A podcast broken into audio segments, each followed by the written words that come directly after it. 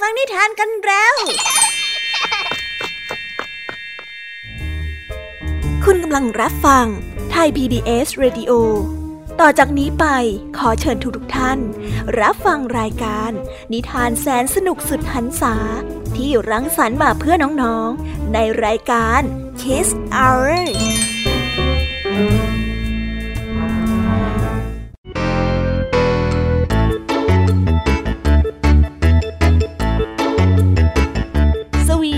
วัสดีน้องๆชาวรายการ Kiss Hour ทุกๆคนนะคะ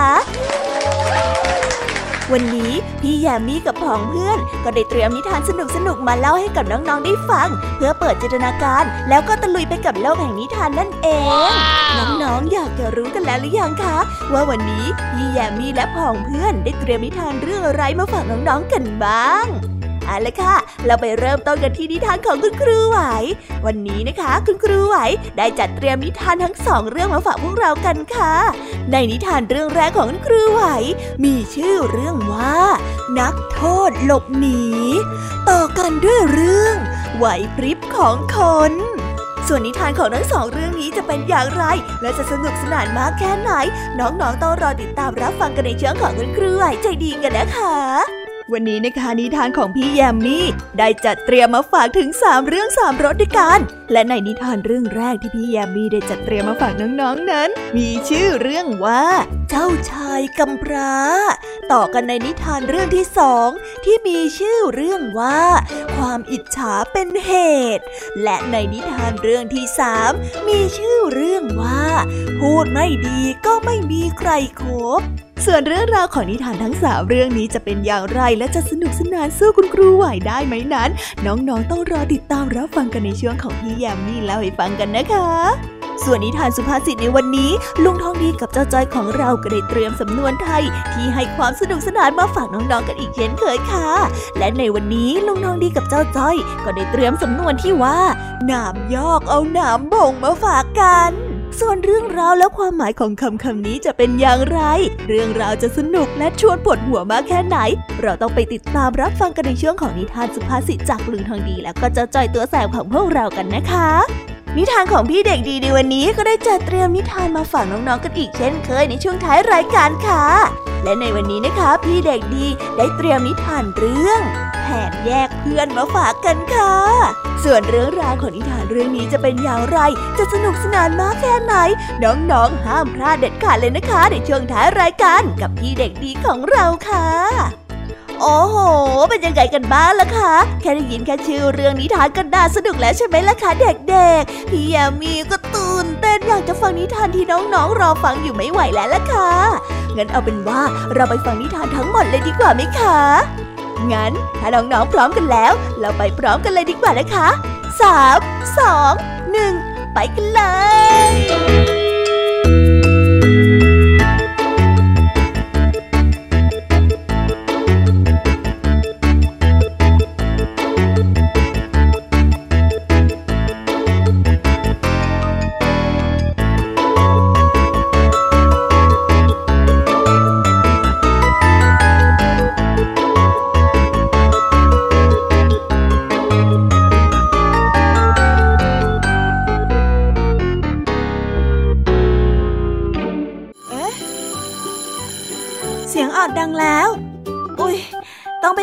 แล้วล่ะค่ะ ไม่รอช้า เราไปหาคุณครูไหวกันเถอะ ไปกันเลยค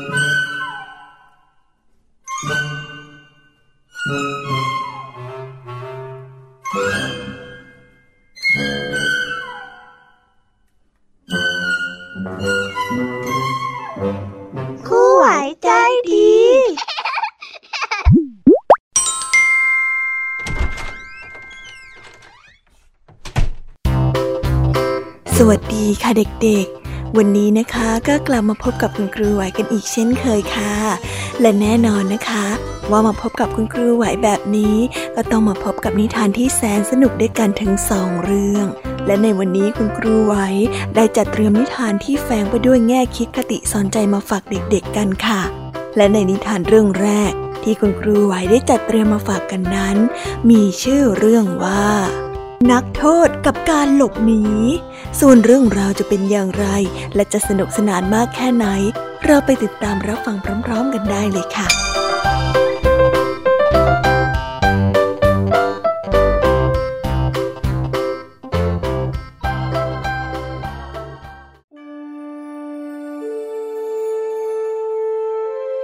กาละครั้งหนึ่งนานมาแล้ว นักโทษคนหนึ่งที่ทำผิดจนต้องถูกนำมาจองจำไว้ในคุก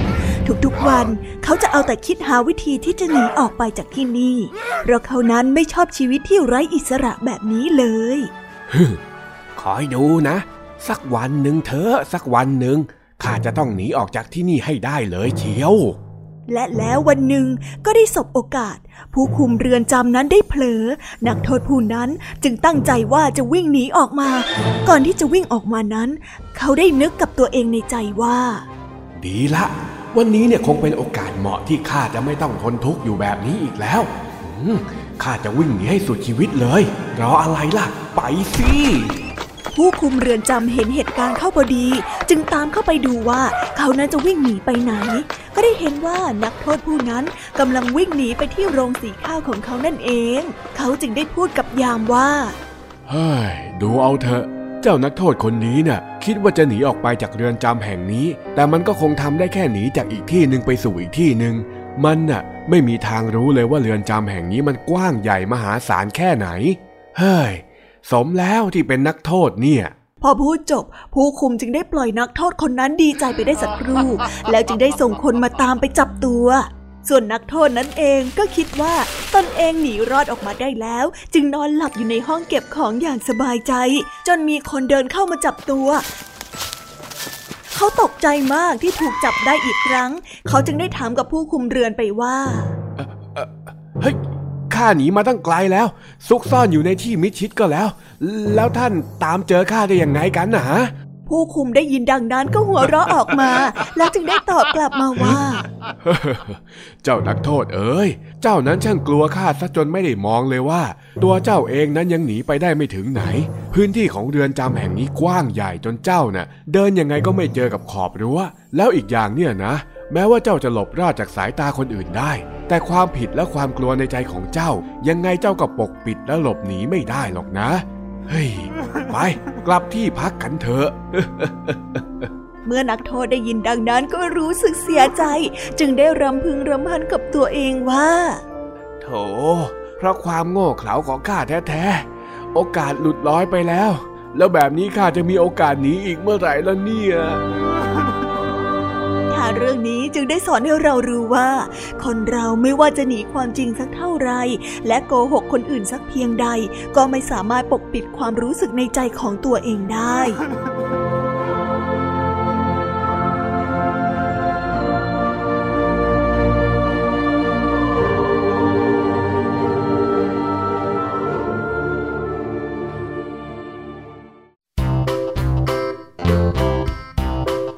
และก็จบกันไปเป็นที่เรียบร้อยแล้วนะคะสำหรับนิทานในเรื่องแรกของคุณครูไหว เป็นไงกันบ้างคะเด็กๆ สนุกกันหรือเปล่าคะ ถ้าเด็กๆสนุกกันแบบนี้เนี่ย งั้นเราไปต่อกันในนิทานเรื่องที่สองของคุณครูไหวกันต่อเลยนะ ในนิทานเรื่องที่สองของคุณครูไหว คุณครูไหวขอเสนอนิทานเรื่องไหวพริบของคน ส่วนเรื่องราวจะเป็นอย่างไร เราไปติดตามรับฟังกันในนิทานเรื่องนี้พร้อม ๆ กันเลยค่ะ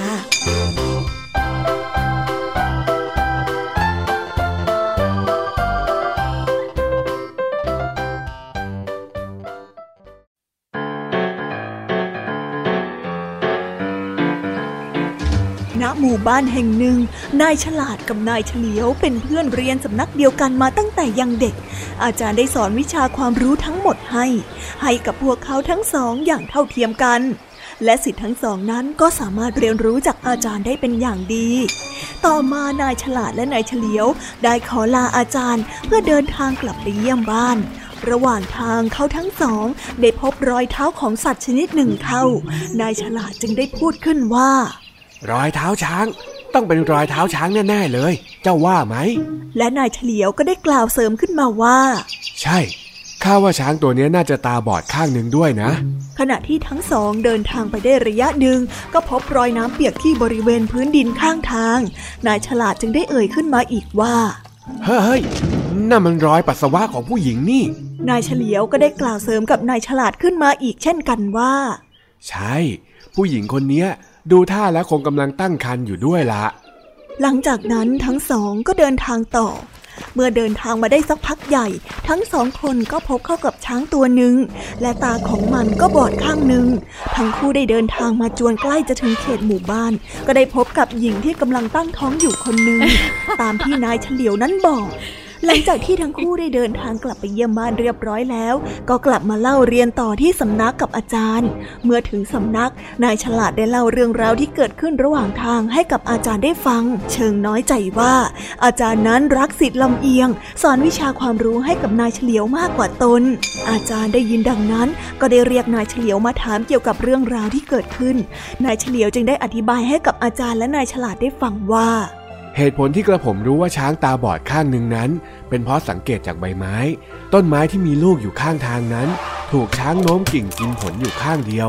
และที่รู้ว่าเป็นรอยปัสสาวะของหญิงตั้งท้อง ก็เพราะว่าบริเวณรอบๆ มีรอยฝ่ามือสองข้างปรากฏอยู่ แสดงว่าผู้หญิงคนนั้นจะต้องใช้มือพยุงตัวเองลุกขึ้น คนธรรมดาคงไม่จำเป็นต้องทำแบบนี้ ทั้งหมดก็เลยเป็นสิ่งที่ข้าพอจะเดาได้นะขอรับ เมื่อนายเฉลียวได้กล่าวจบ อาจารย์ก็เข้าใจในสิ่งที่เกิดขึ้น และพูดกับลูกศิษย์ทั้งสองว่า อืม ข้าเป็นครู มีหน้าที่ถ่ายทอดความรู้ที่มีให้แก่พวกเจ้า ซึ่งข้าก็ทำหน้าที่ของตนเองได้อย่างไม่ขาดตกบกพร่องแล้ว ที่เหลือก็แล้วแต่สติปัญญาของพวกเจ้า ว่าจะสามารถนำความรู้ที่มีไปต่อยอดได้ถึงเพียงไหน ความฉลาดเป็นผลมาจากการอบรมศึกษา แล้วก่อให้เกิดปัญญาในระยะสั้น ซึ่งข้าก็ได้ถ่ายทอดให้พวกเองหมดแล้ว แต่ความเฉลียวนั้นเป็นผลที่เกิดมาจากการพัฒนาสิ่งที่ได้อบรมศึกษามานำไปสู่การเกิดปัญญาที่รอบรู้ในระยะยาว ถ้าจะเปรียบเทียบแล้ว ความฉลาดก็คือไหวพริบและความรู้ต่างๆ ส่วนความเฉลียวนั้นก็คือสติที่เราจะต้องระลึกอยู่ในใจเสมอเพื่อใช้ในการดำรงชีวิตอยังไงล่ะ ทีนี้เจ้าเข้าใจหรือยังล่ะเจ้าฉลาด เออเข้าใจและขอรับท่านอาจารย์ งั้นต่อจากนี้ข้าจะใช้ความเฉลียวให้มากขึ้นนะขอรับ นิทานเรื่องนี้จึงได้สอนให้เรารู้ว่า คนฉลาดต้องไม่ขาดความเฉลียว ยิ่งฉลาดมากก็ต้องยิ่งเฉลียวมากด้วย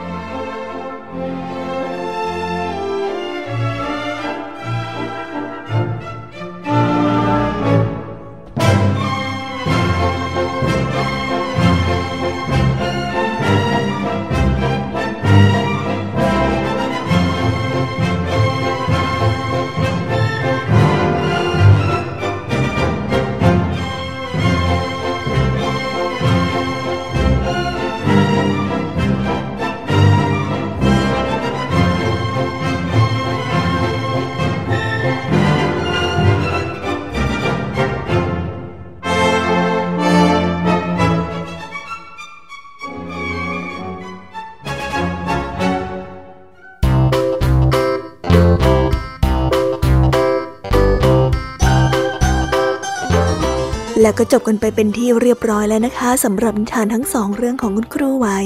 เป็นยังไงกันบ้างล่ะคะเด็กๆ วันนี้เนี่ยสนุกจุใจกันหรือเปล่าเอ่ยมีเด็กๆหลายคนเลยนะคะที่ยังไม่จุใจกัน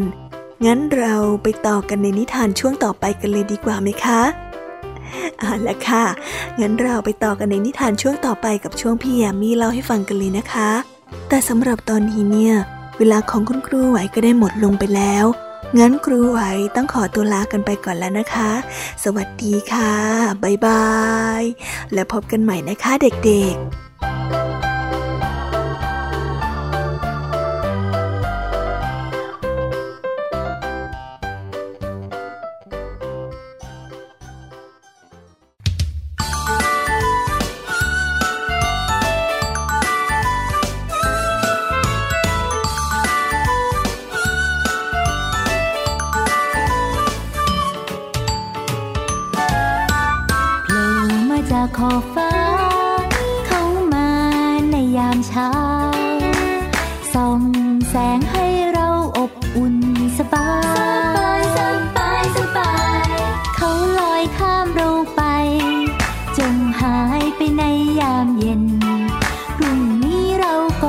จะเห็นเขาโผล่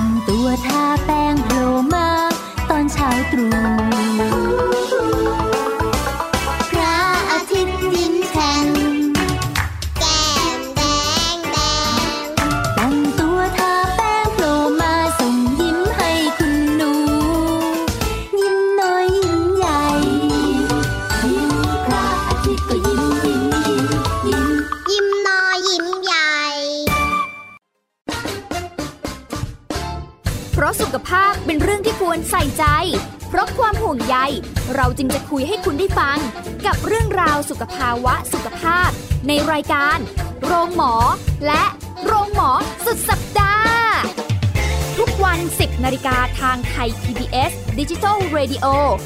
ฟังสดหรือย้อนหลังผ่านออนไลน์ www.thaipbsradio.com หรือแอปพลิเคชัน Thai PBS Radio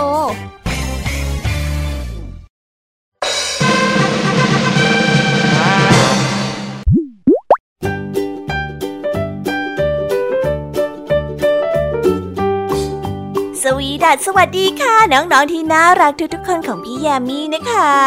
ก็เปิดรายการมาพร้อมกับเสียงอันสดใสของพี่แยามีกันอีกแล้ว และวันนี้ค่ะนิทานเรื่องแรกที่พี่แยามีได้จัดเตรียมมาฝากน้องๆนนั้น มีชื่อเรื่องว่า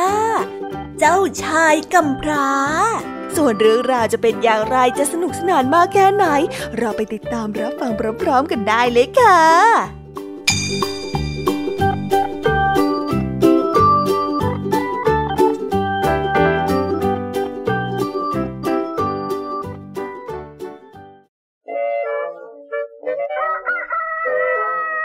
ณดินแดนอันไกลโพ้น มีกษัตริย์อยู่พระองค์หนึ่ง เป็นที่รักใคร่ของประชาชนทางกายของพระองค์มีพระมเหสี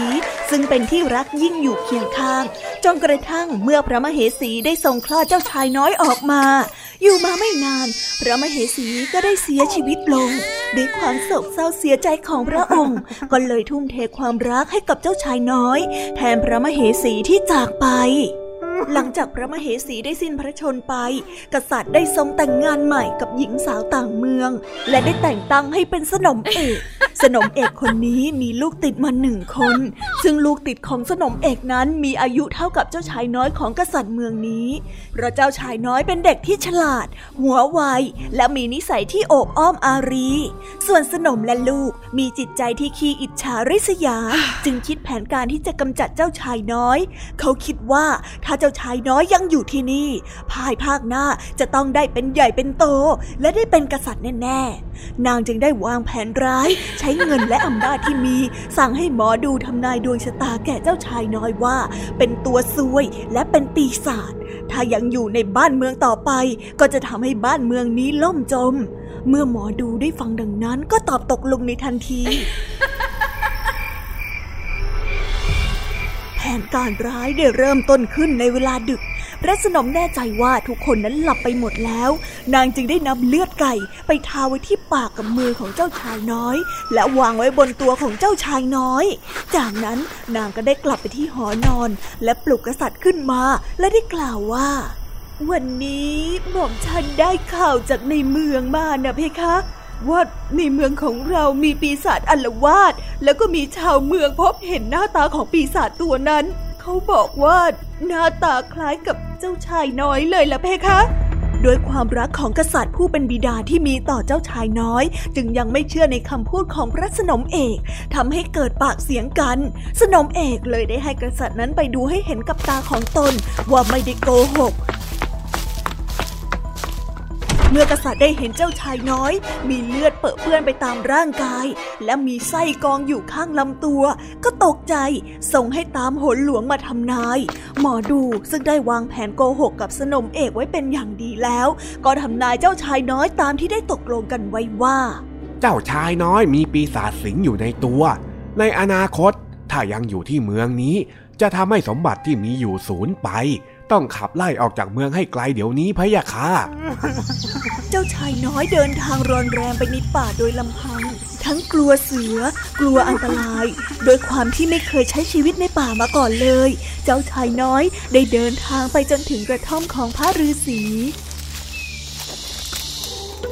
ฤาษีได้เห็นเจ้าชายน้อยที่น่าสงสาร ก็อนุญาตให้เจ้าชายน้อยอาศัยอยู่ด้วย และได้สอนวิชาอาคมต่างๆให้ วันหนึ่งฤาษีได้บอกให้เจ้าชายน้อยกลับไปยังบ้านเมืองของตน และได้มอบธนูวิเศษให้ไปใช้ป้องกันตัว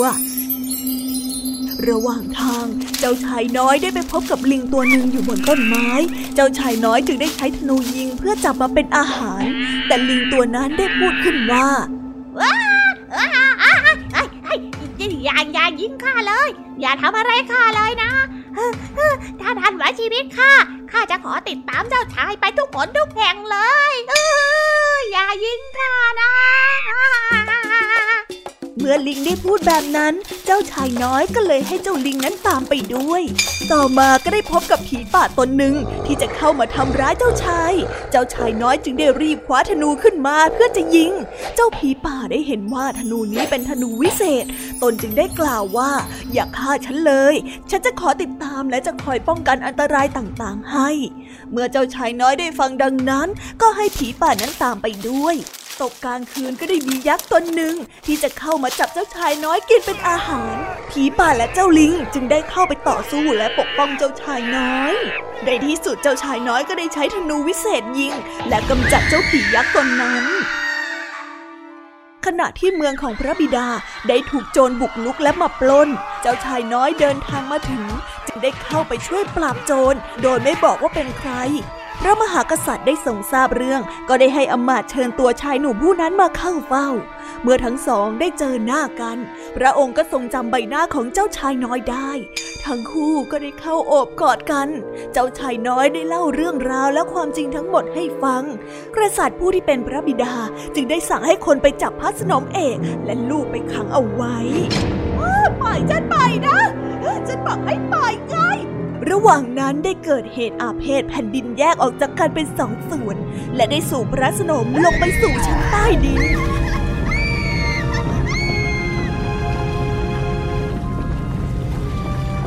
กษัตริย์และเจ้าชายน้อยมองด้วยความเวทนา หลังจากเหตุการณ์นั้นสิ้นสุดลง ทั้งสองพระองค์ก็ได้ปกครองบ้านเมืองนี้อย่างเป็นสุขตลอดไป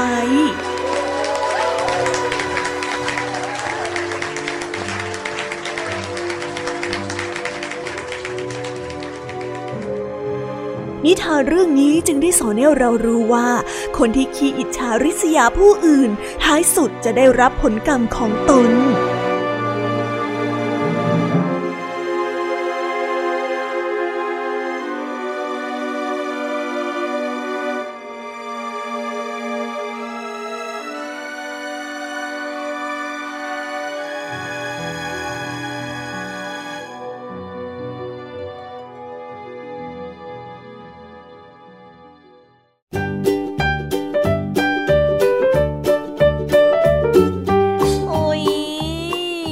นิทานเรื่องแรกของพี่ยามีกันลงไปแล้วว่าเผิ่แป๊บแป๊บเดียวเอง แต่พี่ยามีรู้นะคะว่าน้องๆออย่างไม่จุใจกันอย่างแน่นอน พี่ยามีก็เลยเตรียมนิทานแนวเรื่องที่สองมาฝากเด็กๆกันค่ะ ในนิทานเรื่องที่สองนี้ มีชื่อเรื่องว่าความอิจฉาเป็นเหตุ ส่วนเรื่องราวจะเป็นอย่างไร และจะสนุกสนานมากแค่ไหน เราไปรับฟังพร้อม ๆ กันได้เลยค่ะ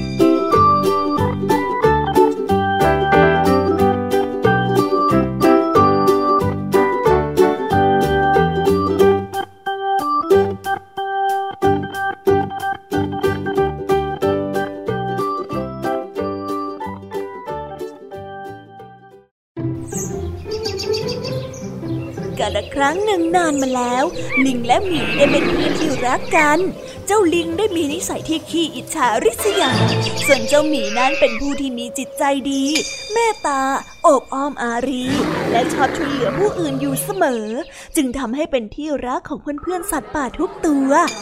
เมื่อสัตว์ตัวอื่นมีอาหารก็มักจะนำมาแบ่งปันให้กับเจ้าหมีอย่างเป็นประจำ ส่วนเจ้าลิงไม่เคยได้รับสิ่งเหล่านั้นเลย มันได้รู้สึกอิจฉาเจ้าหมีที่มีแต่คนรักมัน มันจึงได้คิดที่จะใส่ความเจ้าหมี ว่าเจ้าหมีนั้นแท้จริงแล้วเป็นคนที่ไม่ดี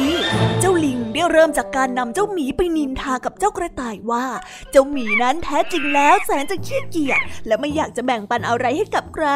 แต่ที่ทำนั้นเป็นเพราะว่าต้องการที่จะเอาหน้าให้สัตว์ตัวอื่นๆนั้นหลงเชื่อ เจ้าลิงจึงได้พูดขึ้นมาว่า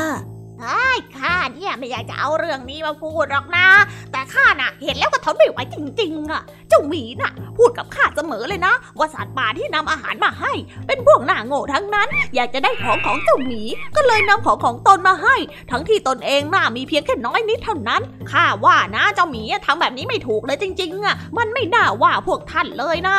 นี่ แล้วไม่ต้องไปบอกใครนะ เพราะว่าข้านี่สนิทกับเจ้าหมีข้าก็เลยนำมาพูดยังไงล่ะ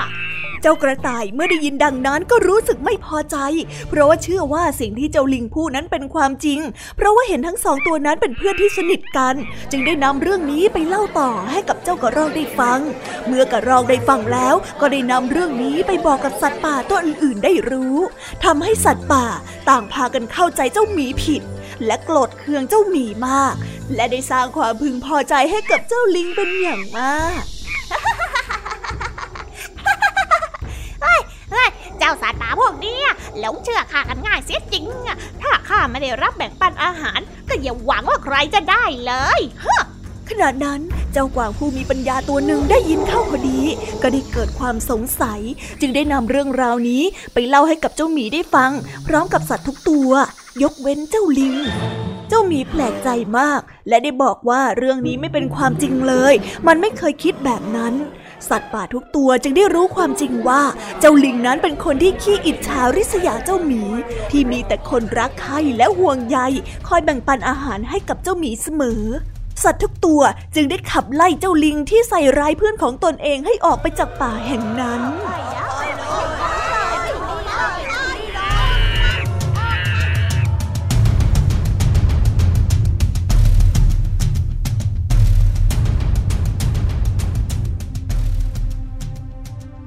านเรื่องนี้จึงได้สอนให้เรารู้ว่า ความอิจฉาริษยาจะนำความเดือดร้อนมาสู่ตน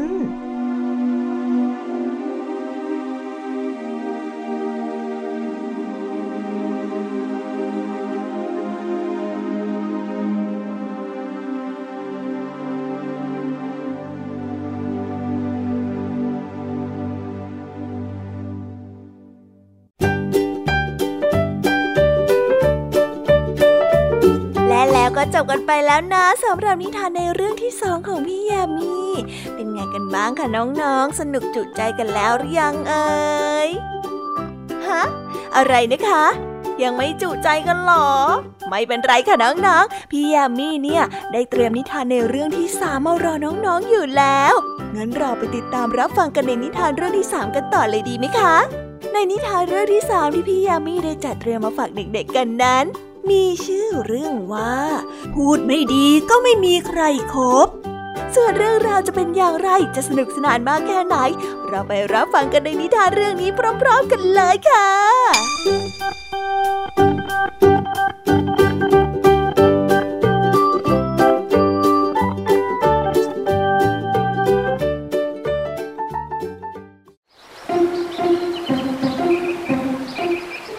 ภาพคนหนึ่งปลูกบ้านใหม่ จึงจัดงานทำบุญขึ้นบ้านใหม่ขึ้น ก็ได้เชิญญาติสนิทมิสหายมาร่วมงานขึ้นบ้านใหม่ของตนครั้นเมื่อถึงเวลา ปรากฏว่ามีแขกมาแค่ยี่สิบกว่าคน เจ้าภาพได้กางดูรายชื่อของแขกให้ร้อนใจอยู่บ้าง แล้วได้บ่นพึมพำว่า เอ นี่ก็ป่านนี้แล้วนะ คนที่สมควรมาทำไมยังไม่มากันล่ะเนี่ย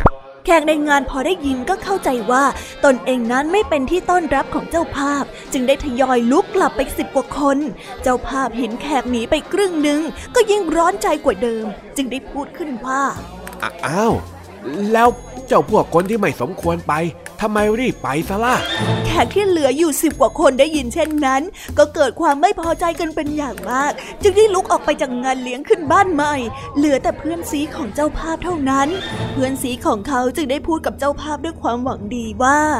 นี่เมื่อตะกี้เนี้ยนายพูดไม่ถูกนะ นายไปพูดจาล่วงเกินแขกทั้งหมด ไปพูดจาต่อหน้าคนอื่นแบบนั้นได้ยังไงกัน ก่อนจะพูดอะไรเนี่ย นายต้องคิดถึงสิ่งที่มันจะเกิดขึ้นหลังจากนั้นด้วยสิ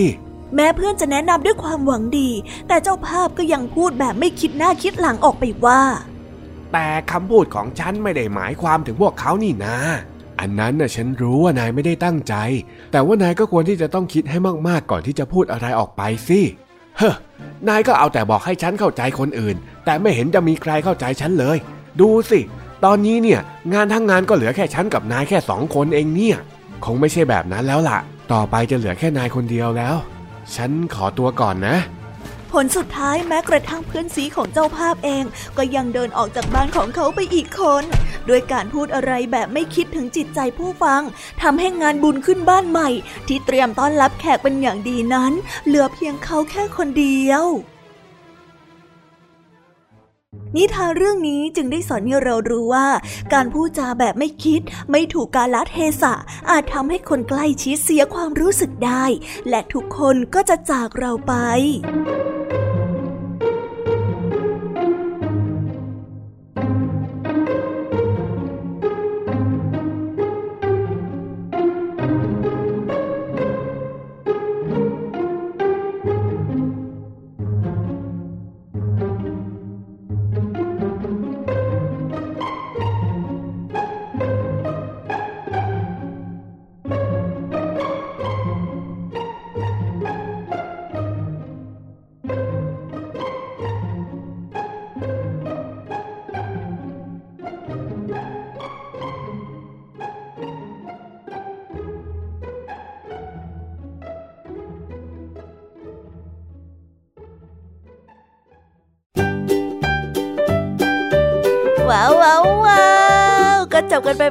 ยบร้อยแล้วนะคะสำหรับนิทานทั้งสามเรื่องสามรสของพี่ยามีเป็นไงกันบ้างคะเด็กๆ ได้ข้อคิดหรือว่าคติสอนใจอะไรกันไปบ้าง อย่าลืมนำไปเล่าให้กับเพื่อนๆที่โรงเรียนได้รับฟังกันด้วยนะคะ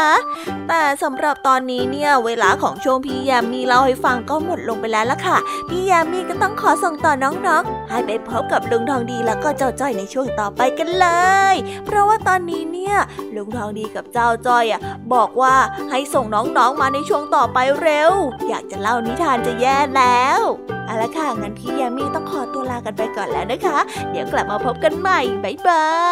ยไปหาลุงทองดีกับเจ้าจอยกันเลยค่ะ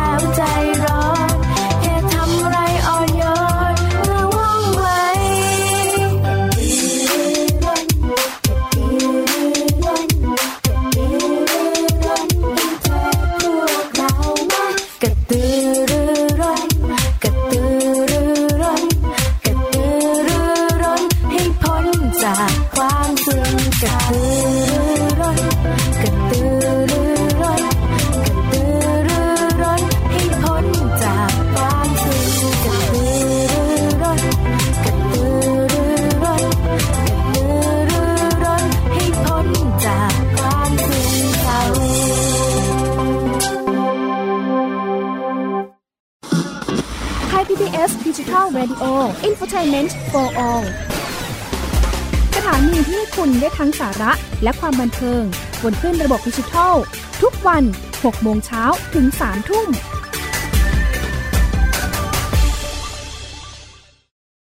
อยู่ที่ไหนก็ติดตามเราได้ทุกที่ ผ่านช่องทางออนไลน์ จากไทย PBS Digital Radio ทั้ง Facebook Twitter Instagram และ YouTube Search คำว่าไทย PBS Radio แล้วกดไลค์หรือ Subscribe แล้วค่อยแชร์กับคอนเทนต์ดี ๆ ที่ไม่อยากให้คุณพลาดอ้อเรามีให้คุณฟังผ่านพอดแคสต์แล้วนะ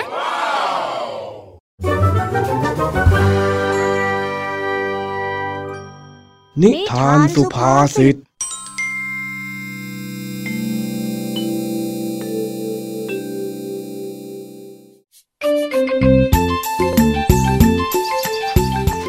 จากที่ลุงทองดีไปหยิบอุปกรณ์มาห่อกล้วย เพื่อป้องกันฝูงนกมาจิกกิน เจ้าจ้อยกับลุงทองดีก็ได้ช่วยกันห่อกล้วยจนครบทุกต้น แต่นั่นก็ยังป้องกันพวกนกไม่ได้อยู่ดี นี่เป็นสิ่งที่สร้างความปวดหัวให้กับสองลุงหลานเป็นอย่างมากเฮ้ยไอ้จ้อยข้าว่าวิธีการห่อกล้วยของเองเนี่ยคงจะไม่ได้ผลแล้วละว่า โอ้ยดูสินั่นนะยังร้องจุบจิบจุบจิบกันอยู่เลยนะ โอ้ก็จ้อยคิดออกแค่นี้นี่นา ดูสิ อย่างน้อยพวกนกมันก็รุมจิกกินแค่บางต้นนะ ดีกว่าตอนแรกที่ต้องมาวิ่งดูทุกต้นเบาแรงตั้งเยอะแน่เฮ้ยเหนื่อยจริง ๆ วิ่งห่อกล้วยแทบตาย แต่สุดท้ายก็ยังต้องมานั่งเฝ้าอีกเนี่ย นั่นน่ะสิลูกจ้อยละเหนื่อยเหนื่อยเฮ้ยจะทำยังไงดีวะ ถ้าไม่ทำอะไรสักอย่างเนี่ย ข้ากับเองได้วิ่งกันจนหมดแรงแน่ ๆ เลย งั้นจ้อยขอคิดแป๊บนึงนะจ๊ะ เอ๊ะทำไงดีนะอืมคิดออกหรือยังล่ะฮะเจ้าจ้อย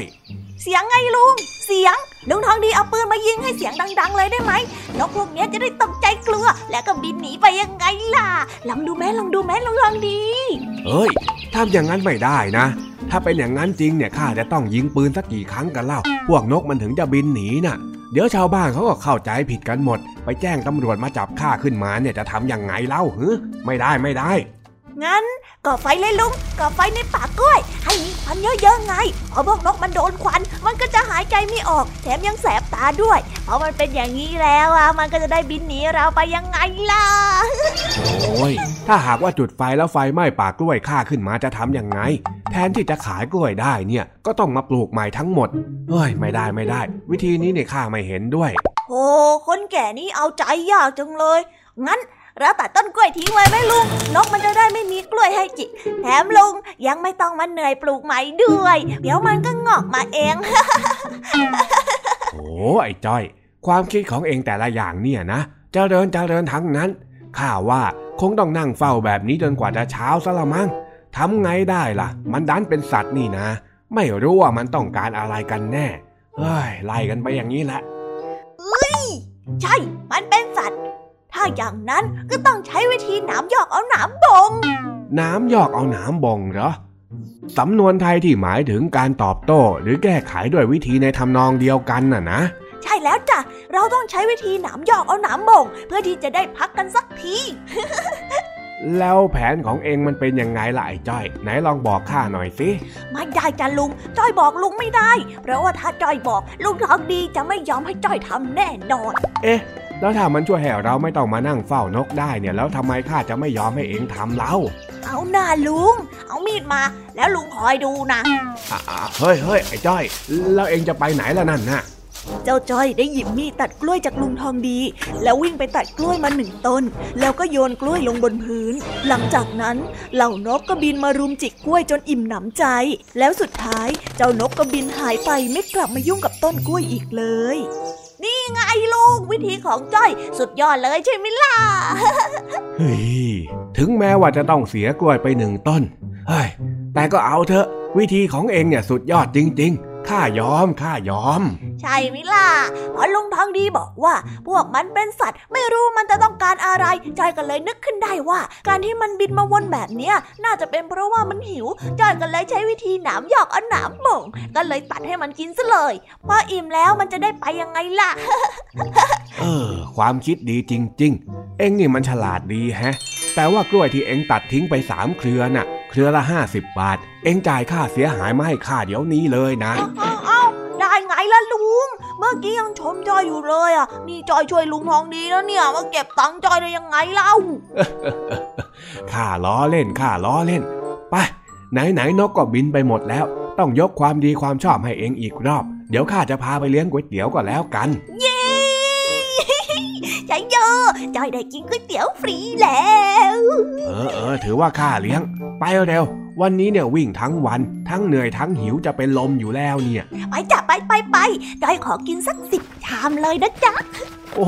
ถ้าเองคิดว่าไหวก็สั่งมาเลยลุงพูดแล้วนะ แต่ถ้ากินไม่หมดเนี่ยเองต้องจ่ายเองนะ โอ้โหงั้นชามเดียวก็ได้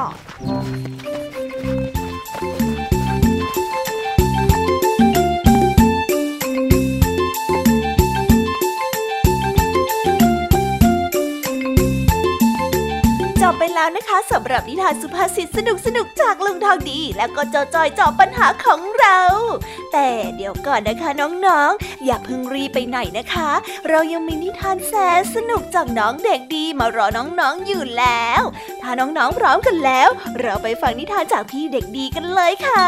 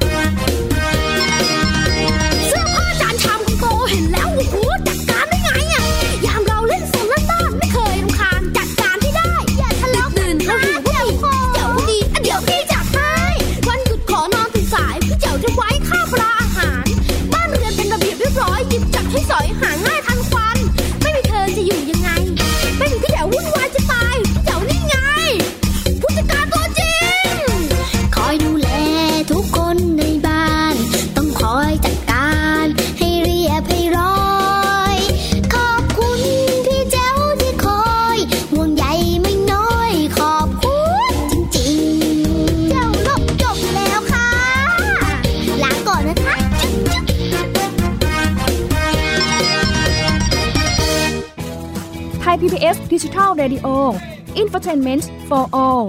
สถานีวิทยุดิจิทัล จากไทย PBS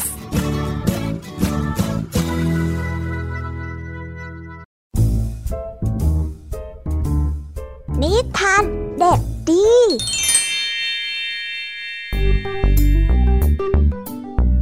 สวัสดีครับน้องๆ วันนี้ก็กลับมาพบกับพี่เด็กดีกันอีกแล้ว และแน่นอนว่ามาพบกับพี่เด็กดีแบบนี้ ก็ต้องกลับมาพบกับนิทานที่แสนสนุกกันในช่วงท้ายรายการ และวันนี้นะครับ พี่เด็กดีก็ได้เตรียมนิทานเรื่อง แผนแยกเพื่อนมาฝากกัน ส่วนเรื่องราวจะเป็นอย่างไร ถ้าน้องๆออยากจะรู้กันแล้ว งั้นเราไปติดตามรับฟังกันได้เลยครับ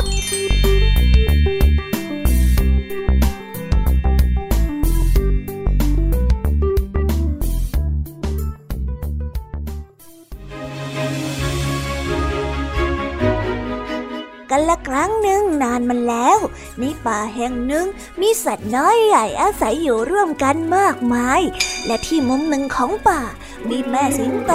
และแม่วัวท้องแก่ ทั้งสองนั้นเป็นเพื่อนที่รักกัน ไปไหนมาไหนด้วยกัน และมีท้องพร้อมๆกันด้วย จนถึงคืนหนึ่งเป็นคืนที่พระจันทร์เต็มดวง ทั้งแม่สิงโตและแม่วัวได้เกิดอาการเจ็บท้อง แล้วตกลูกพร้อมกัน เพื่อนทั้งสองนั้นดีใจมาก ต่างก็ช่วยกันดูแลลูกของกันและกันเป็นอย่างดี ลูกสิงโตกับลูกวัวจึงได้เกิดมาเป็นเพื่อนที่รักกันเหมือนกับแม่สิงโตและแม่วัว วันหนึ่งเจ้าหมาจิ้งจอกได้แอบมองเพื่อนรักตัวเล็กทั้งสองตัว แล้วได้ทำทีมาเป็นตีสนิททำให้ลูกูกสิงโตและลูกวัวนั้นตายใจ เจ้าสุนัขจิ้งจอกหวังว่าวันหนึ่งจะได้จับเพื่อนรักทั้งสองตัวนั้นมากินเป็นอาหารอันโอชะของมัน เจ้าจิ้งจอกนั้นเสแสร้งแกล้งทำเป็นดีต่อเพื่อนทั้งสอง จนทั้งสองนั้นไม่รู้เท่าทัน เล่นด้วยกันอย่างสนุกสนาน เมื่อลูกสิงโตและลูกวัวเชื่ออย่างสนิทใจดังที่หวังเอาไว้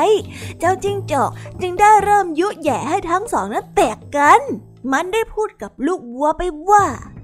ลูกวัวนี่ช่างแสนดี แต่เจ้าลูกสิงโตนั้นชอบมานินทาให้ข้าฟังว่าเจ้านั้นเหยาะแยะทำอะไรไม่เป็นข้าว่าไม่เห็นจะจริงอย่างนั้นเลยเจ้าว่าไหม แล้วเมื่อเวลาอยู่กับลูกสิงโต มันก็ได้พูดกับเจ้าลูกสิงโตไปว่า ลูกสิงโต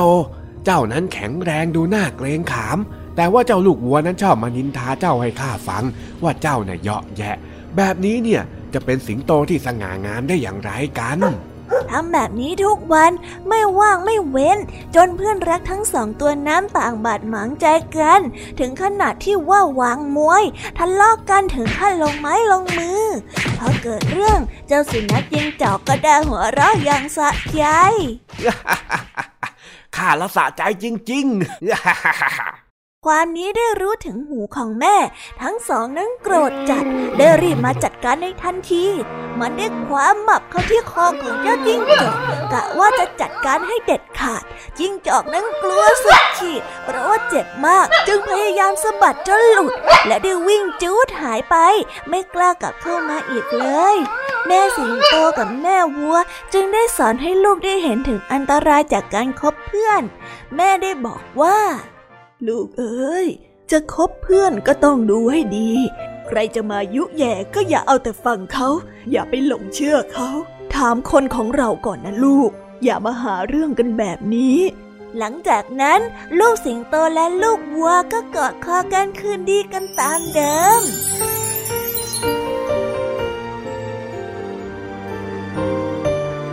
านเรื่องนี้จึงได้สอนให้เรารู้ว่า เราต้องเชื่อมั่นในเพื่อนของเรา ไม่ควรที่จะตัดสินใจอะไรจากการฟังความแค่ข้างเดียว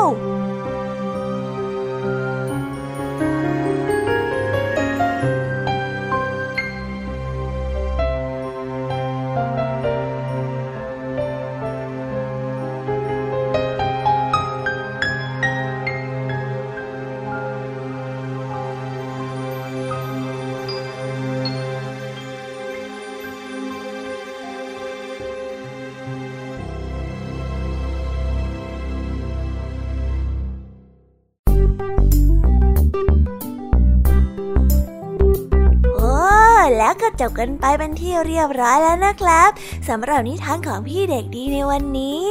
เป็นยังไงกันบ้างล่ะครับน้องๆ สนุกกันหรือเปล่าเอ่ยถ้าน้องๆสนุกกันแบบนี้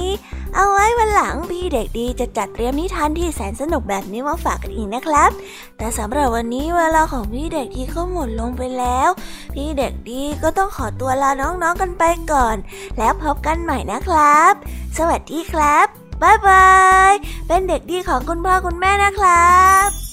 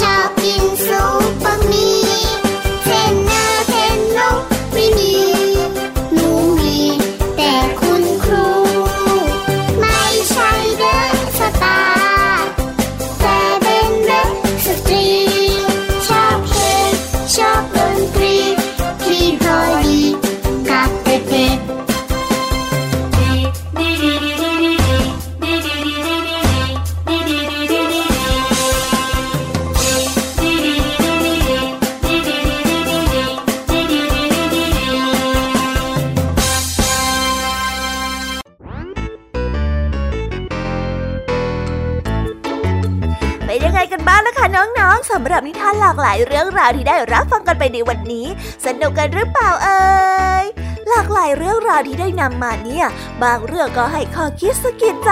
บางเรื่องก็ให้ความสนุกสนานเพลิดเพลิน แล้วแต่ว่าน้องๆเนี่ยจะเห็นความสนุกสนานในแง่มุมไหนกันบ้าง ส่วนพี่ยามีแล้วก็พ่องเพื่อนเนี่ยก็มีหน้าที่ในการนำนิทานมาส่งตรงถึงน้องๆแค่นั้นเองละค่ะ แล้ววันนี้นะคะ เราก็ฟังนิทานกันมาจนถึงเวลาที่กำลังจะหมดลงอีกแล้วอะหอย ใคร ที่ฟังไม่ทันเนี่ย หรือว่าฟังไม่ครบ ก็สามารถไปย้อนรับฟังได้ที่เว็บไซต์ไทย PBS Radio หรือที่แอปพลิเคชันไทย PBS Radio ได้นะ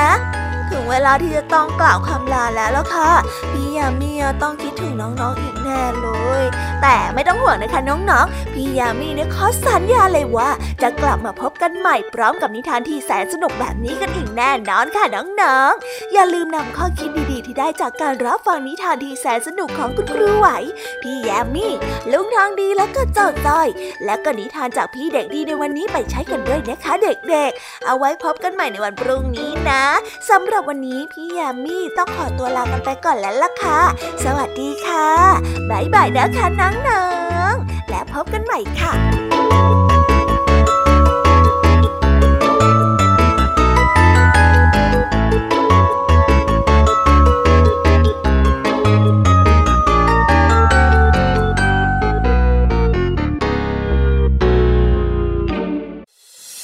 ติดตามรับฟังรายการย้อนหลังได้ที่เว็บไซต์และแอปพลิเคชันไทย PBS Radio ไทย PBS ดิจิทัล Radio วิทยุข่าวสารสาระ เพื่อสาธารณะและสังคม